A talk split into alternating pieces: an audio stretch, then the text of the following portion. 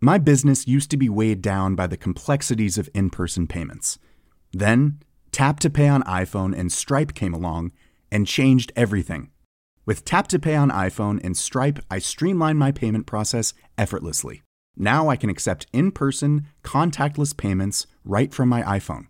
No extra hardware required. What's truly remarkable is how I can cater to all of my customers' payment preferences.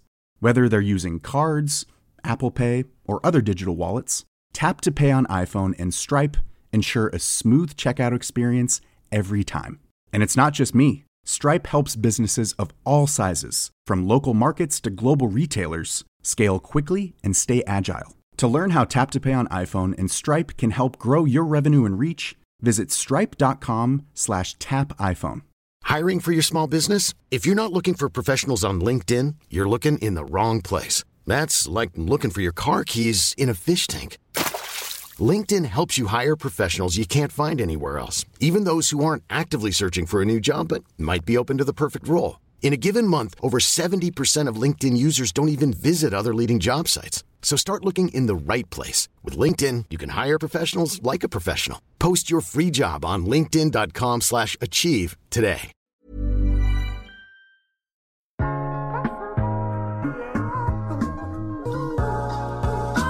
Hej, mit navn er Mark Anthony, og du lytter til iværksætterhistorie, produceret af Podtrap Media i samarbejde med nemlig.com og Pleo. I dag skal du høre om Dream Data, fortalt af co-founder Steffen Hedebrandt. Dream Data er en dataplatform, som indeholder alt data omkring, hvordan virksomheder berører B2B-kunder på en kunderejse.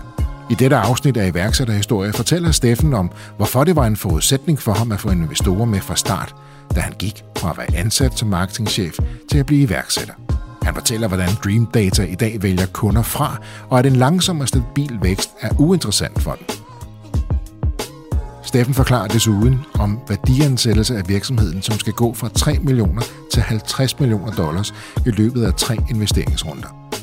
Han taler om, hvordan investorerne lægger et konstant pres på dem for at anvende den kapital, de har, så pengekassen bliver tømt. Det kan investorerne heller ikke lide, fordi hvis I har så mange penge, hvorfor brænder vi dem ikke hurtigere af? Hvis vi bliver hurtigere frem til resultatet er, og resultatet er, at nogen kommer og skriver en ny stor øh, check. Og det, det kræver så lad os sige, to komponenter. Produktet skal blive løbende blive meget bedre, og du skal løbende accelerere dine indtægter også. Så det er ligesom de to ting, vi kigger ind i her fra nu til, til næste sommer. Og med de ord har jeg ikke så meget andet at sige end rigtig god fornøjelse. Steffen, ordet er dit. Jeg har DreamTat sammen med nogle øh, partnere, og nu også investorer, kan man sige. Men uh, mine to originale partnere er Lars og Ole, som uh, jeg har stiftet virksomheden sammen med. Altid. Så I tre, der stiftede det. Ja. Men nu er jeg så heldig, det er dig, jeg har i studiet. Ja. Ikke sandt? Hvad er Dream Data? Jamen Dream Data er egentlig, man kan kalde det en dataplatform, som indeholder alle, alt data omkring, øh, hvordan din virksomhed berører kunder.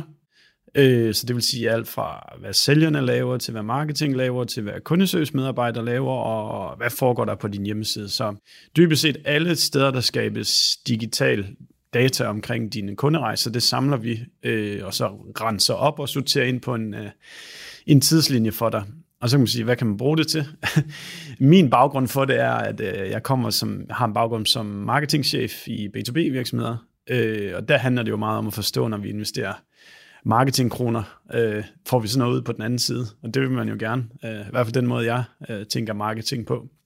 Men det kunne også godt være, at man vil forstå, om, øh, om det egentlig nytter noget at have de her kundeservice-medarbejdere til at øh, sidde der, eller skal selv forsøge at lave outbound, og bliver de overhovedet til nogle penge, de der alle de kald, der ryger ud til, til kunder. Så dybest set, så prøver vi at plotte hele den der komplekse B2B-kunderejse ind på en tidslinje, og så kan man lave forskellige øh, analyser oven på det. Sådan, og data, altså det er jo noget af det aller vigtigste, vi har. Ja. Så I formår altså at samle det her for nogle ret uoverskuelige... Uh... Ja, man kan sige, hvis man lige beskriver, hvorfor er der grundlag for en B2B-platform af den her type, det er sådan, i, i alle de værktøjer, man sidder og bruger, i hvert fald hvis man arbejder med digitale forretningsmodeller, øh, så sidder man og bruger noget, der hedder Google Analytics og Facebook-reklamer og LinkedIn-reklamer og alle de her ting. Øh, det man ikke sådan ofte tænker over, det er, at de her platforme kun beskriver øh, B2C-scenarier. Altså, Mark han er ved at købe et par løbesko-scenarier. de beskriver ikke, at den her virksomhed har en øh, købekomité på fem mennesker, som alle indgår i kunderejsen på et eller andet tidspunkt.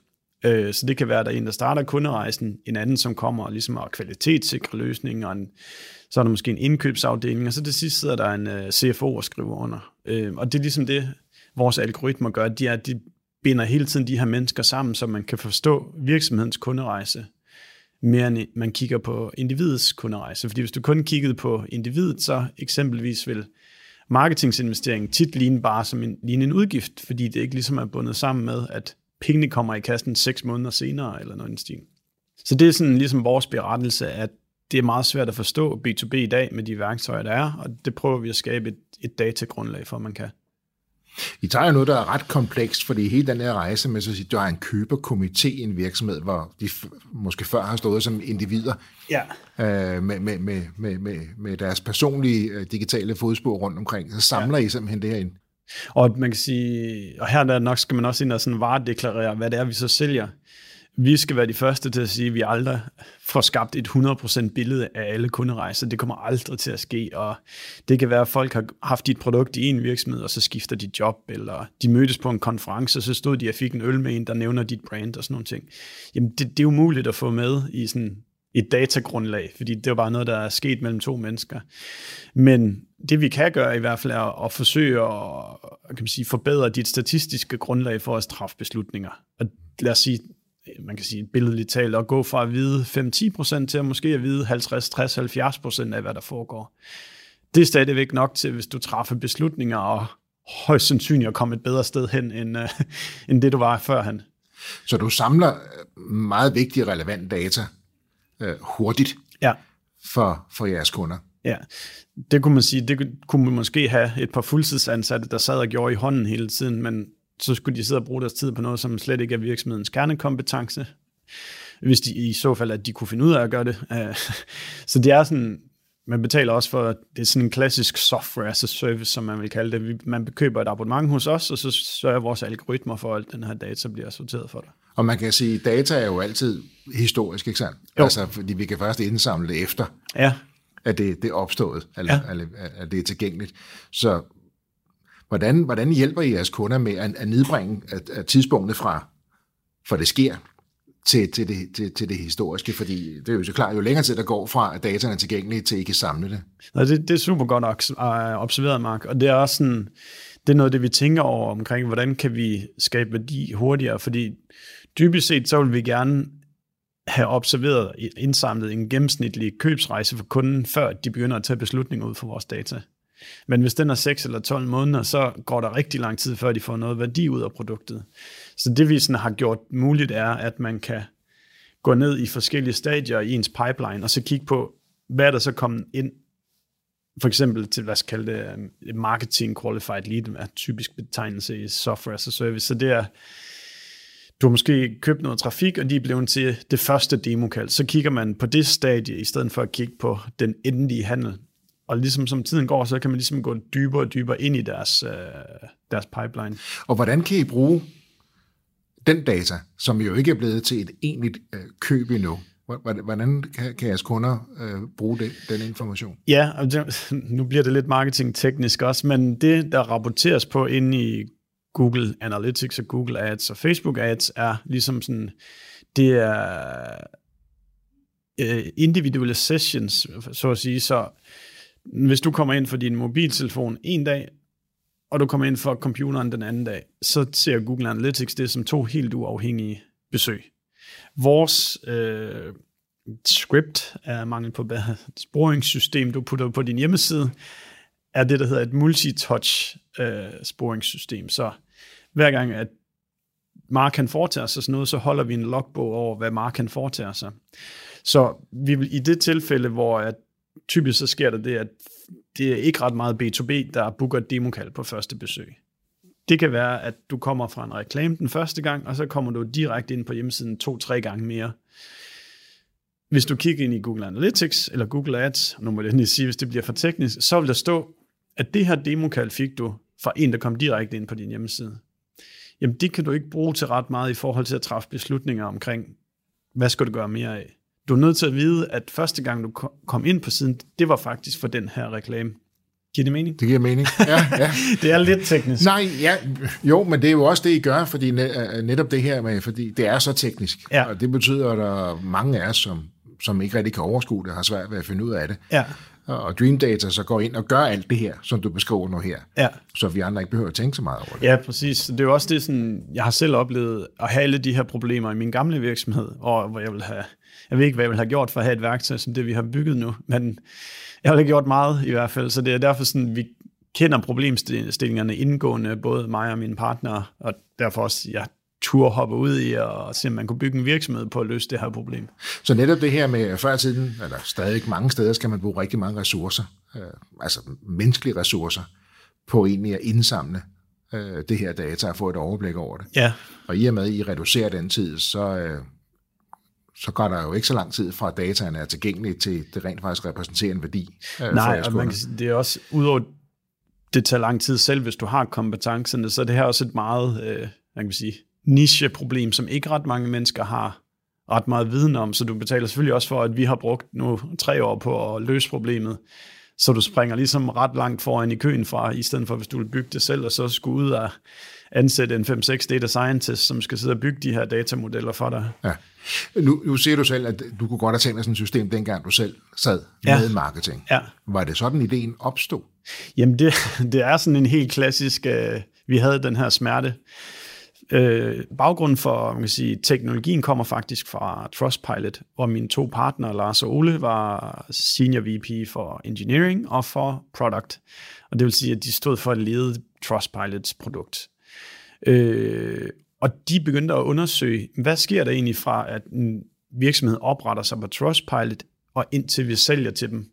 Noget af det første, de fandt ud af, det var, at det tager faktisk rigtig lang tid. Typisk så tog det 12 måneder fra, at man oprettede sig på Trustpilot, indtil man fik en sælger kunne sælge til øh, den her virksomhed. Så det betyder jo enormt meget i forhold til, hvis du planlægger dit budget i fremad i tiden, øh, at vide, at det faktisk tager 12 måneder. Og så de næste spørgsmål, der så melder sig, er det jo så, hvorfor en kanal er så bedst at få dem ind igennem? Er det, at sælgeren laver noget outbound? Er det at købe nogle reklamer? Er det noget os sige, søgemaskineoptimering for Google. Så alle de her ting lavede de egentlig kan man sige, en slags intern produkt til i Trustpilot. Så det er sådan den tekniske side af produktet. Jeg var så ved en virksomhed, der hedder Airtame, som laver sådan et skærmdelingsprodukt. Og vi solgte til, til skoler og virksomheder. Og ja, altså, vi gik fra at bruge 0 til at bruge omkring en halv million kroner om måneden på betalt annoncering på Facebook og Google og sådan nogle ting i den tid, jeg var der. Og vi gik fra de der 15-20 mennesker til omkring 100 mennesker. Og de første 10.000 kroner, du smed ind i maskinen, der kan du meget tydeligt mærke, okay, det var fordi, jeg lavede den der Facebook-reklame, så kom der nogen, der bookede et demokald. De sidste 10.000 kroner, du smider ind, dem har man ikke rigtig en idé om, om det hjælper eller ej. Og jeg sad og gjorde alt, hvad jeg kunne for at forstå det med min begrænsede tekniske kunde, fordi jeg har en markedsføringsbaggrund, øh, og sad for eksempel og prøvede at vurdere reklameforbruget i den måned, hvor jeg brugte pengene, selvom at jeg vidste, kunderejserne typisk er 3, 6 eller 12 måneder. Så det er sådan alt den her smerte med at... jeg, grunden til, at det interesserer mig, det er, at jeg vil gøre det så godt som overhovedet muligt. Jeg vil virkelig vinde med de penge, som jeg investerer. Men det er bare svært i B2B, hvor for eksempel med Airteam, der kunne det være en skole, som måske havde en lærer, der startede med at irritere sig over det her kabel, ikke kunne, og ikke kunne flytte computeren rundt i, i klassen. Så kunne læreren gå til IT-manden, og IT-manden kunne så gå til indkøbschefen, og indkøbschefen kunne så gå til lad sige, skoleinspektøren for at få underskrevet det der budget der. Og lige pludselig så den der investering, du har brugt på at vise en reklame over for skolelæreren, den bliver fuldstændig udvasket. Og du kan ligesom ikke forbinde, at den skole nu har købt 100 Airteams med den der Facebook-reklame, du havde lavet. Så fra min side af, fra, fra marketingsdelen af, var det virkelig et ønske om at virkelig at kunne bruge de penge, vi bruger så godt som overhovedet muligt. Og så ville øh, tilfældighederne så altså virkelig, at, øh, at da jeg var ved Airtim, blev jeg introduceret til Lars og Ole øh, gennem en lokal øh, investor fra noget, der hedder Seed Capital her i, i København, som skrev til mig, at de her gutter, de har den her løsning på det her problem. Og, og jeg har bogstaveligt talt svaret tilbage på mailen, det tror jeg ikke, de kan løse, men jeg skal nok lige prøve at, at tage en snak med dem. og så skete det, at med udgangen af, af 2018, der stoppede jeg ved, ved Airteam, og så var det sådan lidt, jamen, hvad skal jeg lave? Øh, skal, jeg, skal jeg tage et øh, nyt marketingchef-job, hvor jeg måske dybest set vil blive bedt om at lave det, jeg havde lavet før? Eller skal jeg prøve at kaste mig ud i det her skøre, hvor vi skal prøve at bygge en virksomhed i stedet for? Og det blev det med at prøve at bygge en virksomhed i stedet for. Og så tog du fat i dem? Ja. Øh, Fordi du havde, to, du, du øh, havde jo skrevet til dem, at, at, du skrev, at det, det troede du rent faktisk ikke, de, de, de kunne løse. Ja, halen på den historie er faktisk, at de kunne faktisk vise mig og sige mig nogle ting, som jeg ikke havde oplevet i nogen andre produkter før. Selvom at, øh, fordi vi ved Airteam havde noget data til rådighed, vi kunne ligesom give dem og sige, prøv at putte det ind i jeres prototyp, og så se, hvad det, det kommer frem med. Øh, så jeg kunne, havde egentlig set, at her er noget produkt, der virker det er helt vildt grimt og ikke brugervenligt, men svaret på spørgsmålet var, var det, jeg ledte efter. Så jeg, jeg har selv gået og reflekteret lidt over, hvad der gjorde sådan, at øh, jeg turde og sådan hoppe ud i, at jeg skulle bygge en virksomhed. Og jeg tror, der er, sådan, der er en tre-fire ting.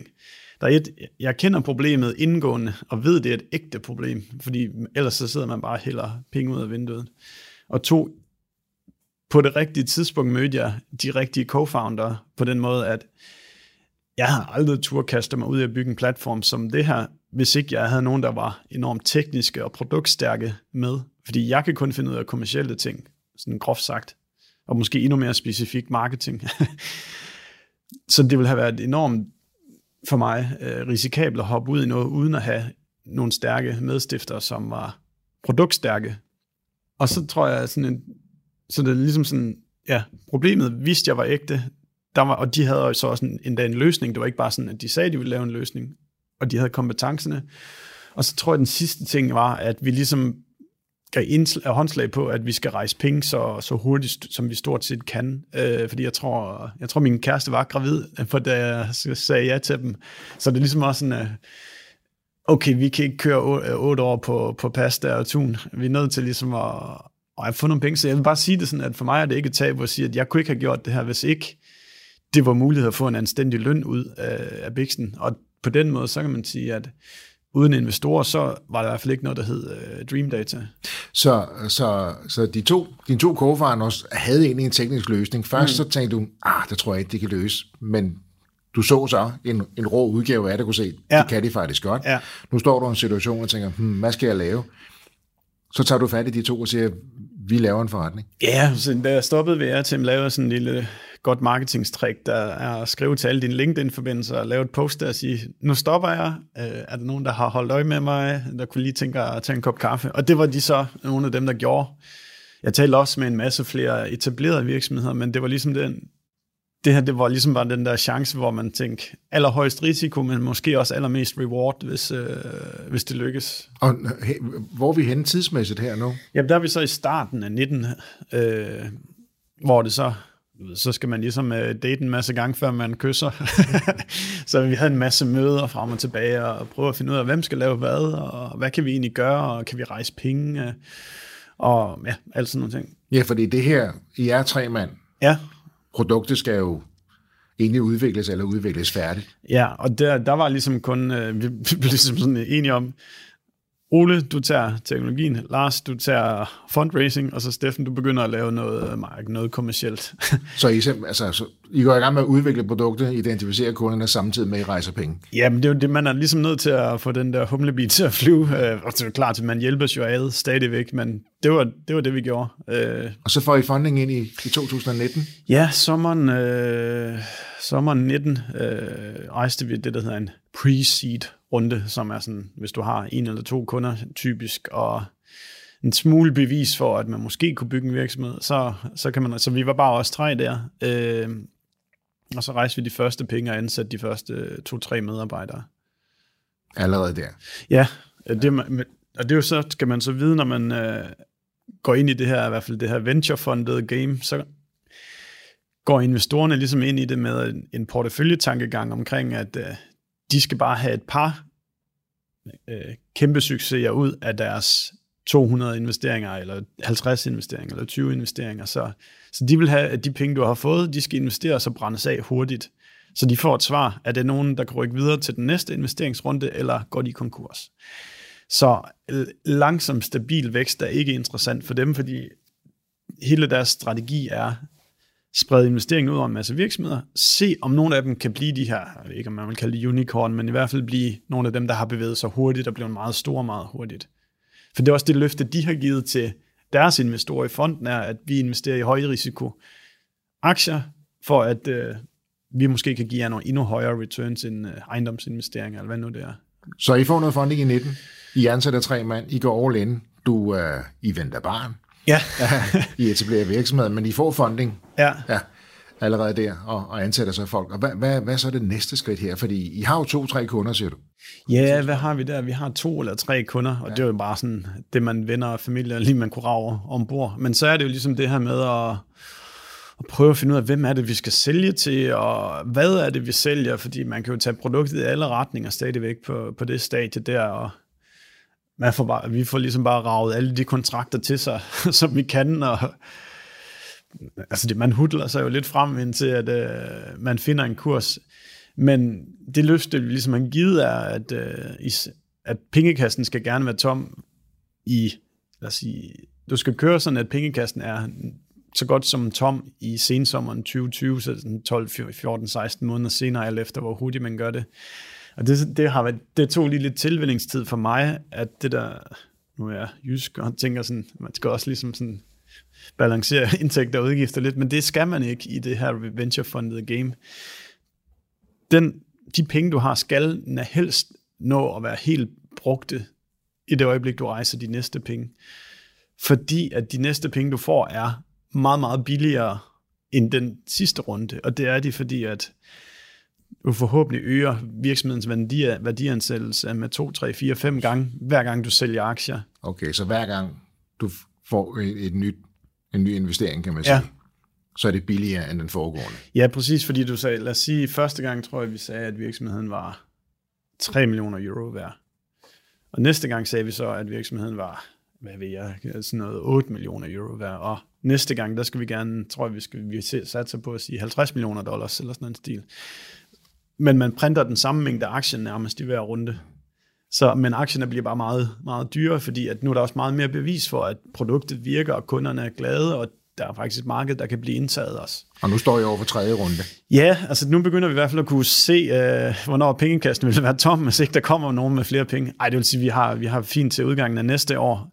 Men det kan investorerne heller ikke lide, fordi hvis I har så mange penge, hvorfor brænder vi dem ikke hurtigere af? Vi bliver hurtigere frem til resultatet er, og resultatet er, nogen kommer og skriver en ny stor øh, check. Okay. Og det, det kræver så lad os sige, to komponenter. Produktet skal blive løbende blive meget bedre, og du skal løbende accelerere dine indtægter også. Så det er ligesom de to ting, vi kigger ind i her fra nu og til, samtidig skal til du også sommer. helst gå i nul jo undervejs, ikke? Ja, det er faktisk ligegyldigt. Nå, men det du sagde før, I skal egentlig få, få brugt pengene. Ja, ja, ja, pengekassen skal gerne ja. være ja, gå i nul. Jeg tænkte kroner og øre oh, okay. per måned. Nej, vi skal bare gøre det så hurtigt som overhovedet muligt. Hvorfor sende en medarbejder ud efter friskbagt brød til morgenbordet, forplejning til mødet og drikkevarer til fredagsbarn? Med nemlig.com kan I få det hele leveret direkte til virksomheden i det tidsinterval, der passer jer. Opret en erhvervsprofil på nemlig.com og brug koden iværksæt, så får du en gave med din første ordre. Gør som tusindvis af andre virksomheder, spar kostbar arbejdstid og bliv en del af en nemmere hverdag med nemlig.com erhverv det er jo en interessant balance, og også ret spændende, kunne jeg forestille mig. Det er meget nervepirrende, det der med, at man sætter ligesom kursen mod, ud mod kanten, mod kløften, og så håber man på, at der kommer nogen med en ny stor check og bygger en ny bro, man, uh, man skal køre på. Og man skal altså, egentlig hen, hen til kanten hver gang, siger du? Ja, ja. det helst. Uh, måske ikke helt, ikke, ikke helt derude, hvor du kan se den og stiger ned. Men jeg tror, det er, det er ligesom noget, man må acceptere, og det tror også, det bedste råd er ligesom at, og også en virksomhedskonstruktionsmæssigt at bygge den til, at I ikke går kom- på en personlig konkurs for evigt, hvis det er det her, I skal, race, I skal køre. Og nu står I over for den tredje bro, og værdi, ja. de, værdien er steget fra 3 millioner euro til... 8, og så skal vi måske op, altså bare, det er rundt tal 50 millioner dollar næste gang.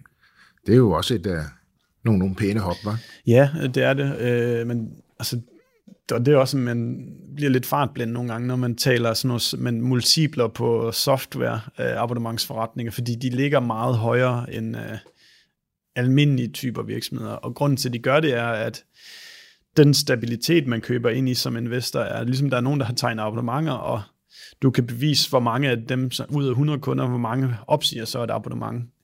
Så man, som investor får man også enormt meget sikkerhed for, at øh, fremtidig indtjening også kan komme, og hvis du så kigger ind i et marked, som investoren synes er spændende, altså alt data, der rører kunder, det er der mange investorer, der synes, der er et spændende forretningsområde, så de investerer jo også i troen på, at øh, typisk så er de der investorer, de har en vis virksomhedsstørrelse, de går efter, så det vi skal rejse næste gang er det, der hedder en CAA-runde. Som betyder? Det skal du ikke tænke så meget. Typisk så har man sådan uh, pre-seed, seed, CAA, B, C, etc. Typisk så har de en type runde, som de er specialister i. Så dem, der har lagt vores foregående investering, de har enormt meget interesse i, at vi finder en anden investor, som kommer og så siger, ja, det er da også rigtigt, at virksomheden er blevet 10 gange så meget værd nu. Fordi så er den investering, som de gamle investorer har lavet, relativt sikret, fordi der kommer rigtig mange penge ind i virksomheden, som man så kan investere mod fremtidig potentiale. Ja. Lidt af en strategi er, fuldstændig styr på. Det er speederen i bund. Det er speederen i bund, ja. og det er, jo, det er jo super interessant, øh, den rejse, du er på, og hele tiden tage frem til den, til den næste bro, som du siger. Ja, men det er også fordi, at særligt det her med sige data- og teknologiområde, hvis ikke du er hurtig, så er det, jo, det er jo ikke fordi, det er ekstremt unikt, det vi laver. Vi bruger nogle nye teknologier, vi sætter sammen på en ny måde. Men det er jo ikke sådan, at der ikke er andre i verden, der også har de her idéer. Så det gælder også om, ligesom om at komme hurtigt frem og etablere dig som brandet i markedet, som er dem, der har det bedste produkt. Og hvis man gør det langsomt, så efterlader man jo noget potentiale, som nogle andre kan tage. Og det vil sige samle og, og værdiggøre data hurtigere end de andre for jeres kunder. Ja, præcis. Og, og så er det jo, som du selv er inde på, det er jo en abonnementsordning. Ja. Og I har, I har jo mere end én løsning. Ja, sådan, ja, vi har ligesom uh, her i foråret introduceret, vi, vi, i, da foråret startede, havde vi kun én løsning, og den var dyr. nu har vi et gratis niveau, et uh, niveau, hvor du skal self-service, det ved jeg ikke, hvad man kalder på den, hjælp dig selv. Selv, selvbetjening, ja. Der, ja. Så i den her dataplatform, der plukker man bare sin uh, stik ind, og så skal man selv arbejde med det. Og så har vi den her business tier, kalder vi den, og det er der, hvor 90% af vores kunder er, og det koster sådan typisk over 100.000 kroner om året at abonnere på det. Og det er bearbejdet data? Ja, altså det, der connecter man sine data, men der hjælper vi også med at få dataen sorteret manuelt i hånden også, hvor det andet, der skal din data se pæn ud, når det kommer ind i vores system og bliver plottet ind i vores analyser. Så fra rå til raffineret. Ja, kan man præcis. Sige. Men I har jo også øh, et produkt, som er helt gratis. Ja, og det er faktisk det samme produkt, øh, men så vil vi tillade små virk... Vi, vi bruger det gratis produkt til to ting, og det synes jeg har været interessant at erfare, hvilken øh, effekt det har haft på virksomheden. Det ene er meget små virksomheder, de kan bruge det helt gratis, så vi kommer ikke sendt til at sende dem en regning. Ja, hvis de er glade, så vil vi gerne have dem til at begynde at anmelde os rundt på de her okay. anmeldelsesplatforme, eller vi vil gerne lave en case med dem på vores hjemmeside. Men dybest set så vil vi bare have, at de bliver glade mennesker, der går og taler om vores produkt. Vi bruger det så også til, øh, til store virksomheder, som gerne vil have et bevis på, at teknologien virker, før de skal skrive under på en kontrakt. Og det har været sådan en enorm spændende omstilling for os og vores sælgere at skulle til at starte med, eller før vi havde det gratis produkt, der var det ligesom sådan, vi lavede demokal, og så kørte vi klassiske salgsprocesser og tro på os, det virker, det skal nok blive godt. nu hvor vi har det her gratis produkt, så kan man faktisk uh, connecte sine data og begynde at se beviser på, at produktet virker. Så sælgeren bliver også lidt mere, mindre uh, bilsælger og lidt mere vise sig, at, uh, at den virker faktisk, og du kan selv se, at dine data er inde i. De oplever altså værdien af det data, I gør tilgængeligt for dem. Chancen, de tager kunderne, er mindre, fordi de kan se, at maskinen virker fra starten af. Men, men det gratis produkt, det vil sige, at jeg kan jo egentlig sign op øh, gratis hos jer og begynde at lægge min data tilgængelig og, og få. Ja, så kommer der lidt teknikaliteter ud over. Der er alle CRM-systemer, altså kunderelationssystemer, er ikke skabt lige. Og vi har ligesom valgt nogen ud, som vi mener er de største og smarteste. Det er typisk sådan noget Salesforce og HubSpot og Microsoft Dynamics og Pipedrive og sådan, sådan nogle ting. Men alle de her systemer, de kalder alle de her dimsedutter noget forskelligt. Alle felterne og ja. en salgsmulighed, måske hedder en salgsoption og alt sådan nogle ting. Og det skal ligesom tages fra hvert system og så standardiseres ind i vores datamodel. Så du kan nok regne ud, hvis der er tusind forskellige varianser ind i hvert system, så hver gang vi skal tilføje et CM-system mere, så tilføjer vi noget standardisering og noget kompleksitet, så man skal ligesom vælge, hvornår ønsker man at kaste sig ud over et CM-system mere. Når det er sagt, så hvis du ellers bruger et af de der populære CM-systemer, så kan man uh, bare gå i gang.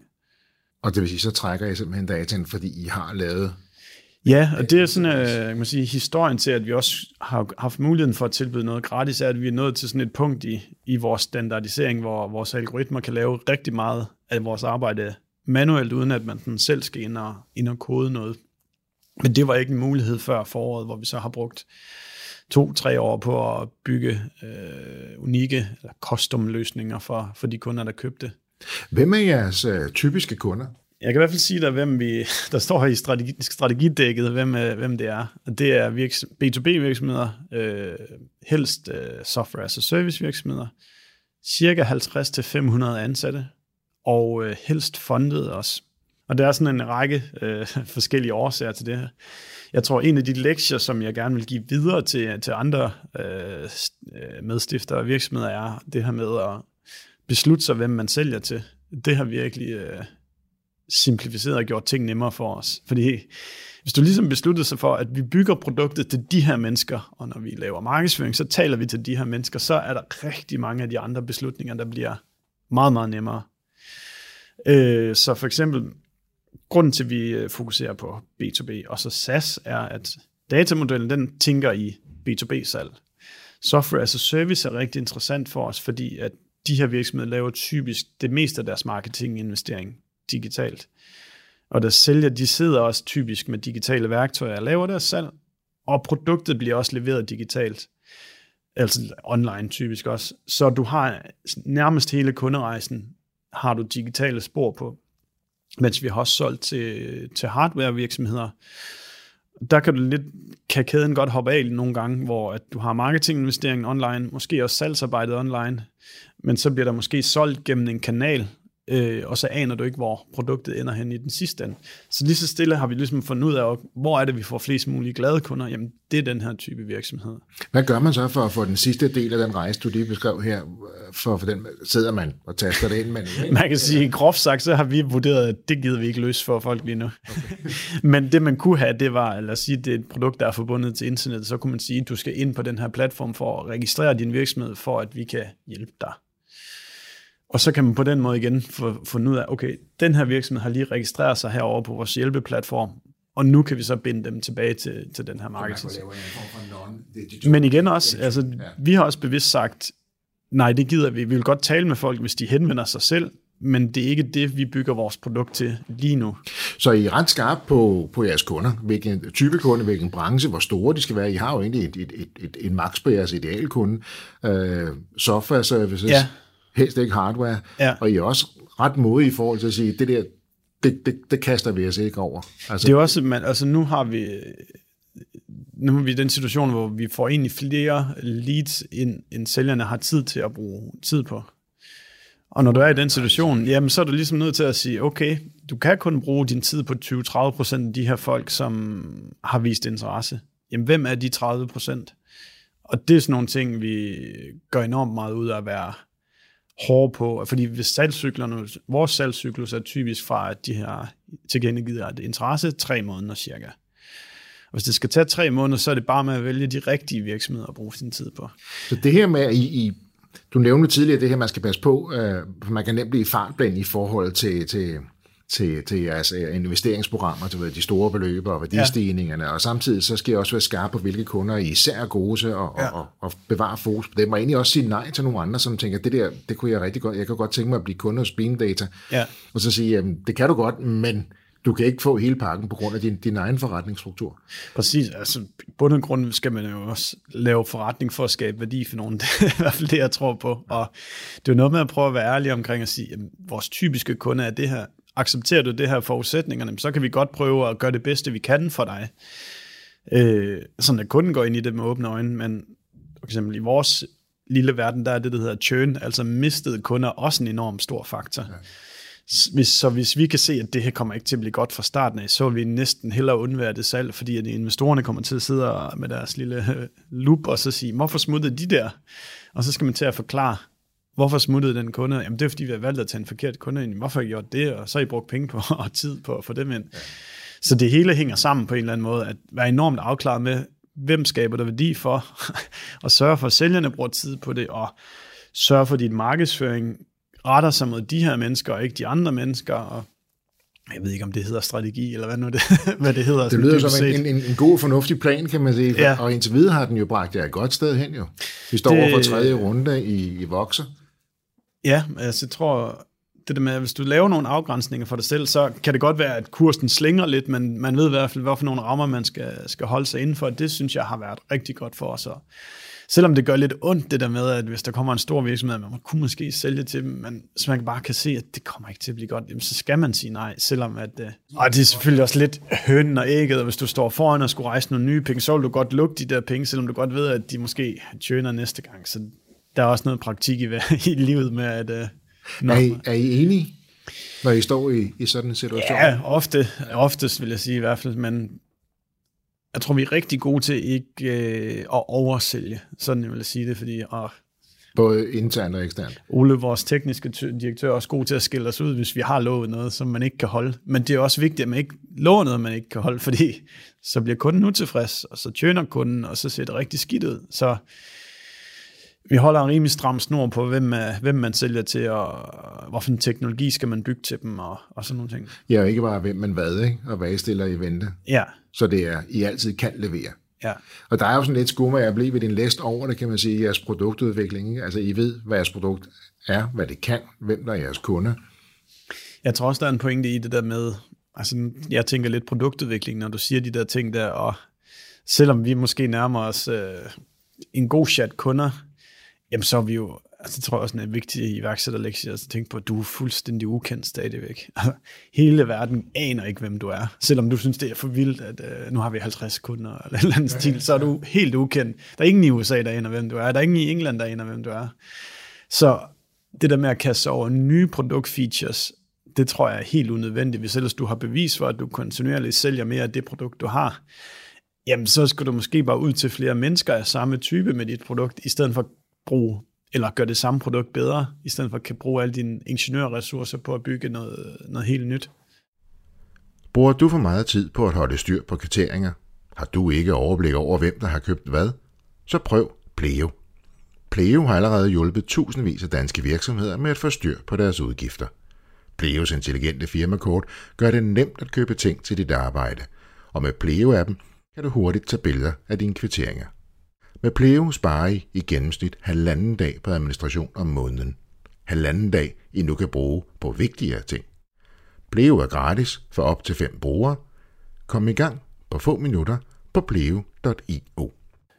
I kommer ind på en marked, du nævner selv tidligere, at uh, I er jo selvfølgelig ikke den eneste, der kan indsamle data, mm. og heller ikke på tværs af kanalerne nødvendigvis. Mm. Men alligevel uh, opnår I en, en grad af uniqueness, øh, også over for jeres kunder. Det er det, I tiltrækker jeres kunder på. Hvad er det, der gør jer så unikke? Øh, godt spørgsmål. Øh, det er sådan en, man kan sige, der er en, i vores branche, som hvis man kalder B2B-attribution, som det allermest nørdede, man kan kalde det, øh, der er der en etableret spiller, som måske startede for 10 år siden. Den virksomhed er nu blevet opkøbt af Marketo, så, og Marketo er så blevet opkøbt af, af, af Adobe også. Så de driver hele tiden højere og højere op i markedet, og er bare ekstremt dyre, selvom vores produkt, kan man sige, nogle gange også er dyrt. Øh, men vi, jeg tror, at vi er de eneste, der tilbyder for eksempel den her gratis option, hvor man ligesom kan prøve produktet, før at øh, man skal skrive under på, øh, på kontrakten. Og der er nogle af vores konkurrenter, som endda forlanger, at du skriver under på en NDA, før, altså sådan her non-disclosure agreement, før du overhovedet kan få en pris fra dem. Så vores, den måde, vi har bygget på, er kan sige, enormt skalerbart, og jeg tror, vi øh, er relativt tekniske i orden i, i, i vores produkt. Men der er der sådan tre-fire virksomheder, som man kan se prøver nogenlunde det samme som os, øh, og nogenlunde samme størrelse, så det på en måde er de konkurrenter, på den anden måde, så er de jo egentlig også med til at understøtte, at der faktisk er muligt at skabe en virksomhed, og de er med til at uddanne markedet, og sådan jeg tror, vi ser markedet som, som meget u, uh, ulært, umodent stadigvæk, så des flere, der ligesom kan tro i den samme trompet om, at det er et problem, man skal løse, det større bygger vi også markedet. Så jo, vi kan måske risikere at tabe en deal her og der til dem. Det er en lang talestrøm det her, men i det, i det hele taget så hjælper de med at, at få folk til at forstå, at når du er i en B2B-virksomhed, så kan du ikke bruge B2C-værktøjer, og des flere, der kan sige det, des bedre er det for os. Vi har været inde på netop det her data er jo, er, er jo historiske, så det, det I især gør, det er at sørge for at uh, nedbringe tiden fra de tilgængelige til de, de, de, ja. de, giver værdi. Uh, hvis vi lige bevæger os lidt rundt og kigger frem, hvordan ser det ud med, med at egentlig komme med deciderede predictions nu, baseret på det data, igen? Ja, det, du stiller nogle utrolig gode spørgsmål. Det er også noget, vi, vi taler meget omkring... Uh, og også det, apropos produktudvikling, er det en feature, vi ønsker at kaste over her nu? Øh, hvordan kan man lave predictions? Øh, vi har, vi har data scientists, der har været til øh, OL i matematik og sådan nogle ting, så vi kan godt bygge det, øh, hvis vi ønsker at bruge alle vores ressourcer til det. Øh, lige med det før, så vi har talt meget om predictions og sige sådan, givet alt, hvad vi ved om din, din virksomhed nu, rammer du så budgettet næste år. Så man kunne godt gå ned af, af den vej. Jeg tror, det vi vil fokusere på i første omgang, er mere at tale omkring, øh, lad os sige, din virksomhed har fem pipeline stages, hvad ved jeg, lead, marketing qualified, sales accepted, sales qualified og one. Jamen, kan vi hjælpe kunderne med at få gennemsigtighed til sales accepted leads, så kan de selv lave deres prediction derfra. Altså det vil sige, de fleste har faktisk ret godt styr på, på salgstallene fra det øjeblik, hvor kunden har givet sig selv til kende. Hvor lang tid tager det så for dem at komme igennem pipelinen og så sælge? Så hvis vi ligesom kan beskrive hele vejen, hvad sker der indtil du rammer uh, sales accepted stadiet, så, behøves, så kan de selv godt klare prediction derfra. Vi kan stadigvæk godt sige, hvor lang er din gennemsnitlige kunderejse, hvad er den bedste kanal at få dem ind igennem og sådan nogle ting, men og det der med at modellere fremtiden har vi ikke, uh, det var et langt svar at kaste os ud i uh, endnu. Men det er bestemt en mulighed. Jeg, jeg tror også, det er godt at lige komme over 1000 kunder eller noget først, så man har meget data på tværs af mange virksomheder, før man kan begynde at sige noget med, med sikkerhed. Og netop det der også kunne, kunne se på hele, hele, hele den cyklus, hele den salgsproces, og måske kunne gå ind og identificere, altså i step 3 kan vi se, at der taber, her taber I så af momentum, eller I taber flest kunder, ja. og gå ind og kigge på processen omkring det, så siger og begynder at sige, hvis I gør A i stedet for B, eller C i stedet for D. Ja, men de ting kan vi jo sige nu, fordi vi har ligesom alle berøringer på alle accounts, og så kan man ligesom sige, hvad ligger der step, mellem step 2 og 3 typisk? Og af de virksomheder, som, som bevæger sig fra step 2 til 3, hvad er det så for nogle ting, der går igen i dem, og hvad går der igen i dem, som, eller hvad mangler måske i dem, som ikke kommer fra step 2 til 3. Så det har vi egentlig i forvejen. Så lige om lidt, så har vi også decideret predictions, kan man sige. Måske. jeg vil ikke love for meget. Lad os se, om vi kan rejse en funding-runde mere, og der kan blive ressourcer til det. Jeg tænker, der godt kan være noget potentiale i, i netop helt det. Klart. Ikke? Og med AI og quantum computing og alt muligt andet, så kan I jo, altså, ja. så kan det stikke helt af. Ikke? Altså, det er uden tvivl, så vil vi gerne lave DreamTate til den her platform, som er skelettet i al øh, B2B-omsætning. Hvor skal vi have leadsene fra? Hvad skal sælgerne gøre? Øh, kan vi købe reklamerne for folk? Kan vi øh, støtte sælgerne bedre? Kan vi hjælpe med at ramme budgetter med et år? Og sådan nogle ting, givet alle de ting, vi allerede ved om din virksomhed. Så er navnet siger lidt, hvor, hvad retning vi, ja, vi, vi skal i. ja. Det er som man siger, dream big, do bigger. Ja. Uh, og, og jeg tænker på, det her, den her service, den her, det her produkt, det man får ud af at bruge Dream Data, jeg tænker, det er vel noget, som bare bliver en naturlig del af en, en, en hver virksomhed øh, ganske snart. Altså det, det er en, en, en almindelig del af måden, vi driver forretning på. Ja, det, jeg, tror, altså, jeg tror allerede folk tænker, at vi skal bruge vores penge bedst muligt. Vi siger så, at øh, vores datamodel kan skabe mere gennemsigtighed i, hvordan dine penge bliver brugt, så du altså man, kun, man, man kan kun bruge sine penge en gang, men så du kan allokere dine ressourcer mere effektivt, end, end du plejede at gøre, fordi dit billede måske var noget siloopdelt af, hvad der foregik. Og netop det her med at gøre det simpelt over for folk, at, at, at, dybest set i sidste ende, altså alle i en organisation kan dybest set tilgå af data i et ja. forstå, forståeligt format. Ja. ja. Et eksempel kan være, for eksempel, typisk er det jo ligesom sælgerne, der sørger for, at kontrakterne bliver skrevet under. Men hvad nu, hvis det var smart at, at ansætte flere kundeservice-medarbejdere? Eller hvad nu, hvis det var smart at du har den her markedsføringskampagne, som bare vælter kvalificerede leads ind i, i din virksomhed, så er det jo dumt at suboptimere pengene ned i salg, hvis du kunne allokere dem på en måde, så return måske var dobbelt af, af det. Så det er egentlig dybest set tanken, at vi kan hjælpe med at bruge dine ressourcer mest muligt effektivt. Interessant. Og så på abonnement. med folks egen data. Ja. Super interessant. Dream Data, som du selv var inde på før, at der er en grund til, at I hedder det. Ja. Hvor er I på vej hen?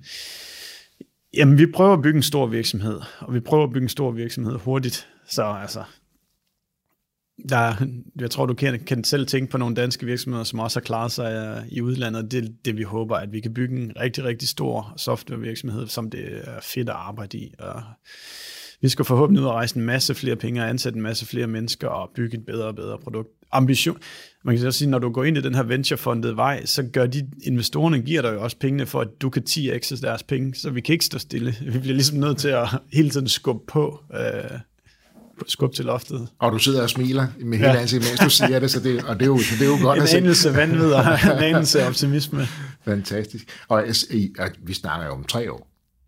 Ja, ja, så skulle vi gerne være ja, 10 gange så mange mennesker, som vi er i dag. Tre år frem. Og når man tænker på, for tre år siden startede jo. Ja. Det, det eneste, man kan forvente, det er, at tingene kommer til at forandre sig ganske hurtigt. Og jeg tror også, det er måske sådan en lille trick til de første medarbejdere, du skal have i din virksomhed. Hvis, hvis du ved, du skal ind på sådan en vækstrejse her, så er det måske meget klogt at tage nogen, der har prøvet det før, fordi for eksempel ved Airteam, hvor vi gik fra 20 til 100 mennesker, så hver halve eller hele år, så er det nærmest en helt ny virksomhed, en helt ny struktur og nye processer. Og hvis man ligesom har fået det ind under huden, at ting skifter hele tiden, jamen så er du bare sådan lidt mere omstillingsparat, og det tror jeg, hvis man kan ligesom vælge nogen ud, der har prøvet det før, så det er en, rigtig sundt at have i en virksomhed. Så kommer der ikke så meget brok, når nu gjorde vi tingene sådan her i går, i dag skal vi gøre det sådan her i stedet for. I startede jo tre. Ja. Og tre, du og dine to co-founders, ja. og hvor mange er I i dag? 20. I 20. Og så om tre år, så er I så 200. Hvis tingene går, som øh, de, de prædikede, så er det cirka det, den størrelse, vil jeg Og lige nu er, siger du, alt peger på, at det kommer til at gå den vej. Det kan man jo ikke sige, men øh, vi gør vores bedste i hvert fald. Vi forsøger at gøre produktet bedre hver dag, og vi forsøger at sælge mere, øh, og forhåbentlig kan vi lykkes med en fundingrunde til næste sommer. Den her selvtillid er jo, er jo, er jo, er jo, det er jo, det er jo rigtig dejligt at mærke, den her selvtillid og tro. Der er sådan en fin balance mellem uh, stor tro og så, uh, så ydmyghed, men, men en rette balance. Ja. Uh, hvad, uh, hvad, hvad mener du har været, hvis, har, har du begået nogen fejl undervejs? Har du haft nogen nederlag, og hvordan har du... Ej, jeg tror, vi, vi begår mange fejl, ja. øh, men jeg tror, det vigtigste er, at man sådan er ærlig, og, eller ikke forsøger at fortælle sig en historie, der ikke stemmer med de tal, du sidder og kigger på. Og når man konstaterer de der ting, så er det med at bare handle hurtigt. Altså, har der ikke været nok demokald i den her måned, jamen, så må du rive og flå i tingene indtil, at det kommer på plads. Virker produktet et, jamen, så må du få, få det til at virke. Øh, så altså at være kynisk, næsten pessimist okay. øh, omkring tingene, og hvis tingene ikke helt spiller, jamen, så må det handler så også om at handle, fordi klokken tigger også, og du taber penge hver måned, så du er nødt til at, og gøre ting hurtigt. Og jeg tror, for langt de fleste iværksættere, så er det bedre at handle hurtigt, end at bruge øh, flere måneder i planlægningsrummet, fordi verden ændrer sig, og sådan din virksomhed så ud for tre måneder siden, ser den ikke ud om, om tre måneder mere. Det lyder som om, det også kræver en stærk mave. For nogen kan det her lyde næsten stressende. Ja, det er skrækkeligt. Siger du så også? Jeg synes, øh, ja. ja, for mig, jeg synes, det er jo sjovt, når, når tingene går hurtigt og ændrer sig så hurtigt. Øh, og jeg tror, vi alle sammen er meget sådan ambitiøse og kan godt lide at kigge på tal og kan godt lide at forbedre dem, men der er så helt klart også andre. Jeg tror også, kan man se, når virksomheder bliver større, jamen så er den type medarbejdere, der trives i kaos, de bliver lige så stille skiftet ud, fordi de vil ud og finde noget nyt kaos, og så har du måske behov for nogle mere, nogen, der sidder og fintuner nogle promiller og procenter rundt omkring, fordi det passer bedre til det stadie, din virksomhed er i nu. Øh, så ja, jeg tror bare, det er sådan en naturlig udvikling, at på det her stadie er der nogle medarbejdertyper, der passer godt, og de synes måske, det er røvkedeligt, når der bliver over 100 mennesker. Og det er jo vigtigt at have fingeren på pulsen der og vide, hvornår Ja, 100 procent. Vi hver sær har været bedst. Hvad, øh, hvad er din største sejr i de seneste tre år? Åh, oh, jeg lige før, at jeg vil sige, at det var, at jeg turde starte. Fordi øh, alt, hvad jeg har lavet efterfølgende, er jo ligesom mere i det komfortable space og ting, jeg nogenlunde ved, hvad man skal gøre. Men at gå fra at modtage penge for at gå på arbejde til at starte selv, det tror jeg har været... Øh, at turde stole på mavefornemmelsen, tror jeg, jeg, tror, jeg vil uddybe som min, øh, min største sejr. Er det fordi, du måske har tryghed og sikkerhed altid har været vigtigt for dig, sådan rent personligt? Jeg vil ikke beskrive mig selv som enormt risikovillig. Absolut ikke. Øh, nu skal jo nogen vil sige grænsen til konservativ, men med nogle ting. Men derfor synes jeg også det er så meget med det, så mere det der med at også vente barn og turde springe ud i en virksomhed, det, Ja, du har jo gjort det alligevel på trods ja, af jeg det, tror egentlig, jeg faktisk selv, da jeg studerede, tænkte jeg, jeg kunne godt tænke mig at prøve at være serieiværksætter. Men jeg, min vej der hen igennem har så været at være ansat i en masse uh, startups og scale-ups, for ligesom at rave nok erfaring til mig til at ligesom sige, okay, jeg ved sgu godt, hvad der skal ske nu, men det har også taget mig noget tid at komme derhen, og jeg tror også, for mig har det været en god rute, øh, fordi det havde været enormt dyrt, hvis jeg skulle starte med den viden, jeg havde, da jeg var færdig med at studere på CBS. Nu har jeg lavet en masse fejl og lært en hel masse, og når jeg så sætter mig ned, så ved jeg godt, hvad jeg skal gøre. Andre typer har måske bedre bare at kaste sig ud i det og så lære undervejs. Øhm, det er det sjovt sådan at tænke på, hvad vej folk går mod at blive iværksætter. For mig, synes jeg så altid synes, det var spændende med det her nyskabelse, og, og holdt mig tæt på det, indtil den dag, at, hvor jeg ligesom se, kunne se, okay, det her det er nok min mulighed for at, at stige på det. Har du og din co-founders på noget tidspunkt været i tvivl om Dream Data? Om det kunne leve? Øh, jeg tror, jeg, det kan jeg ærligt sige, at jeg har ikke aldrig været i tvivl omkring produktet. Om vi så kan nå at sælge og gøre produktet hurtigt nok fra fundingrunde til fundingrunde, har måske været den større tvivl. Altså, jeg ved, jeg har jo selv erfaret problemet, så jeg ved, det er ægte. Men altså, du skal alligevel, øh, typisk, så tror jeg, man siger, man skal over øh, sige 100.000 dollar i abonnementer, for at du kan rejse den runde, seed-runde, vi rejste sidste sommer. Og der har du altså kun 12 måneder til at få skrabet ind, som det er sådan lidt, det skal altså gå hurtigt med at få lavet de første salg der, så der kommer et hurtigt bevis, så nogle nye investorer synes du er, du er interessante. Så, altså, men altså, jeg er også sådan samtidig, jeg tvivler da hele tiden på mig selv, men så må man også ligesom hanke op i sig selv og så sige, hey, altså vi skal bare videre, og hold op med at bekymre dig om noget om seks måneder. Hvad kan vi gøre i dag for at gøre tingene en lille smule bedre? Så tryghed og sikkerhed, grænsen til det konservative. Alligevel kaster du dig ud på en dyb ansamling co-founders. Ja. Går fra den ene øh, investeringsrunde til den anden investeringsrunde. Ja. Tvivler på dig selv, men finder på nye måder at gøre tingene alligevel. Ja, Enormt kontrastfuldt. ja det kan man sige. Øh, det, jeg, har, jeg har ligesom lært at få det til at fungere på en eller anden måde. Øh, jeg har ikke selv jeg tror, jeg bruger det til at sige, jamen, så skal vi i hvert fald fikse alle de her ting. Altså, det er også en måde ligesom at få ting gjort på, at den der, fuck, fuck, fuck, fuck, vi løber tør for penge. Okay, jamen så de ting, jeg kan fikse lige nu, det er de her A, B, C, D, E. så lad os fikse dem, og så se, hvad der så sker. Så du er god til at gå ind og sige, når du mærker tvivl, når du mærker usikkerheden, så sige, det er ikke noget, jeg trives med, så den skal væk. Og så går du ind ret markant og finder løsninger. Ja, altså man kan lige sådan kigge op, og hvad er det, der ligger seks måneder fremme. Lad os lige orientere os imod det, men de ting, der skal ændres, dem skal du jo gøre fra dag til dag. Har I ændret forretningsmodel undervejs? I, ikke øh, signifikant. Øh, vi har ligesom givet det her, lavet det her gratis produkt også, hvor man kunne godt have blevet på den der meget enterprise-agtige salgsmetode, og så siger, kun store kontrakter, vi laver ikke noget, før de giver os penge. Jeg tror alle sammen har ønsket, vi har alle sammen ønsket at, at gå ned ad den her free-vej, fordi jeg tror fremtiden ligger der. Altså folk gider ikke købe med alt muligt crap, uden at de kan se, det virker. Øh, og de vender sig til det på tværs af hele softwareindustrien, så jeg tror ikke, der er nogen andre måder at gøre det på. Og det er jo egentlig også det, det handler om, det du siger, det altså vi vil gerne vide, at det virker inden ved køberne. Ja. Og man kan sige, det er jo også det, Dream Data gør et eller andet sted. I hjælper jo jeres kunder med at hjælpe deres kunder med at være trygge i hele den her proces ikke? Ja. Øh, undervejs. Hvad øh, kan du give af rigtig, et, hvad, hvad er et rigtig godt råd, du vil give videre til andre iværksættere? det er jo sådan, du kan spørge mig i morgen, så får du måske et, øh, et andet svar. Øh,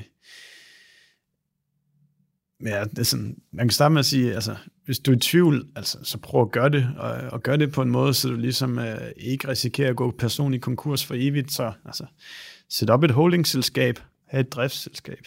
Altså sådan nogle, ja. for eksempel, jeg var, jeg var også lidt bange for risikoen og skulle have børn og sådan noget, så man er ligesom nødt til at konstruere det på en måde, så hvis det fejler, så er det det der selskab, der fejler, men det er ikke hele dit liv, der fejler. Det tror jeg er rigtig sundt at, at så bygge op sådan. Og så ellers, jamen, så må man hoppe ud i det, og typisk er det jo sådan, når man går i gang med noget, så opstår der lige pludselig nogle muligheder, du umuligt kunne have forestillet dig. Øh, og så har vi haft rigtig gode erfaringer med at være meget øh, øh, transparente i, hver gang vi har gjort noget, så fortæller vi om det på LinkedIn. altså, gør noget, og så fortæl omkring det. Og så hele tiden kører det flere opdateringer hver uge, så du sender nogle signaler ud i verden, der ligesom gør opmærksom på dig selv, og hvis du synes, det her er interessant, jamen så er det det Dream Data laver, eller så sidder Steffen og, og gør det her. Ja, og så sådan strategisk, tror jeg, det, hvis jeg vil slutte af med det, så vil det være virkelig blive slut jer for, hvem sælger I til, og hvem sælger I ikke til. Så lave både en uh, nej-liste over, hvad er det aller værste fedt til jeres produkt, og hvad er det allerbedste fedt og så lad det styre både jeres produktudvikling og kommunikation og markedsføring og salg og alt sådan nogle ting. Altså kynisk omkring, hvor snævert er det egentlig, det vi laver. Ja, fordi det er jo også, det, det, det, det har du også netop været inde på, det der med at turde sige ja til de rigtige, men også uh, turde sige nej til, i går så de rigtige. Ja. Altså det, det, det er de rigtige, vi siger nej til, eller hvis vi tager dem ind, så har vi forklaret dem, hvad det er, ja. de køber, og, og hvad de får. Uh, og det, det kræver noget mod og noget is i maven, ikke? Og det er også, det er også lavpraktisk, at nogle gange har du ikke råd til at sige nej til en kunde, fordi du står lige og skal til at tale med en investor, så signer man ham, så, så gør man det, og så må man ligesom flyde videre med den lort, man har lagt der. Sorry. Men altså, det, det er jo ikke for at sige, at det er så nemt at sige ja nej. Det er komplekst, men jeg synes i hvert fald, det er godt at sige nej til dem, hvor du kan se, at det kommer ikke til at blive godt, det her. Og det du siger, når man, når man tvivler, finder årsagen til din tvivl, gør noget ved den, så du bliver tryg igen. Ja. Ja, det, det, det virker som noget, der, der driver dig rigtig, rigtig meget. det er sådan en øh, pendul, der svinger lidt øh, frem og tilbage. Jamen, så længe det svinger tilbage, ikke? Ja. så det er mere, når den går i stå, den forkerte ja. side jo. Ja. Fantastisk. Det har været virkelig spændende at høre om, om Dream Data og få indblik øh, i, i et produkt, øh, ja. øh, som jeg jo ikke kendt så meget til inden. Øh, data er jo bare ja, vigtigt, muligt, og det er ja. jo alt, ikke? Ja. Man plejer at sige cash is king, men det er vel egentlig data is king. man har også brug for cashen til at betale lønninger. Men ja, det er, det er en, øh, ja, vi må se, hvis man lytter til det her show om to år, om virksomheden eksisterer, eller om vi er blevet kæmpe store, eller hvad. Det, altså, sejlet er i hvert fald sat mod det, det sidste. Dream big, go bigger. Ja. Var det ikke det, vi taler om? jo. Steffen, det har været en stor fornøjelse at have dig med i iværksætterhistorie fra Podtrap Media. Tusind tak, fordi du var med. Og tak rigtig for invitationen, Mark. Fornøjelse. Det var altså historien om Dream Data, fortalt af Steffen Hedebrandt. Hvis du også har en iværksætterhistorie, som du brænder for at fortælle, så hop ind på vores hjemmeside og udfyld vores formular. Så er det måske dig, vi tager fat i. Ellers har jeg ikke så meget end at sige end tak fordi du lyttede med. Kan du have en rigtig god og entreprenant dag, til vi lyttes ved igen. Hej.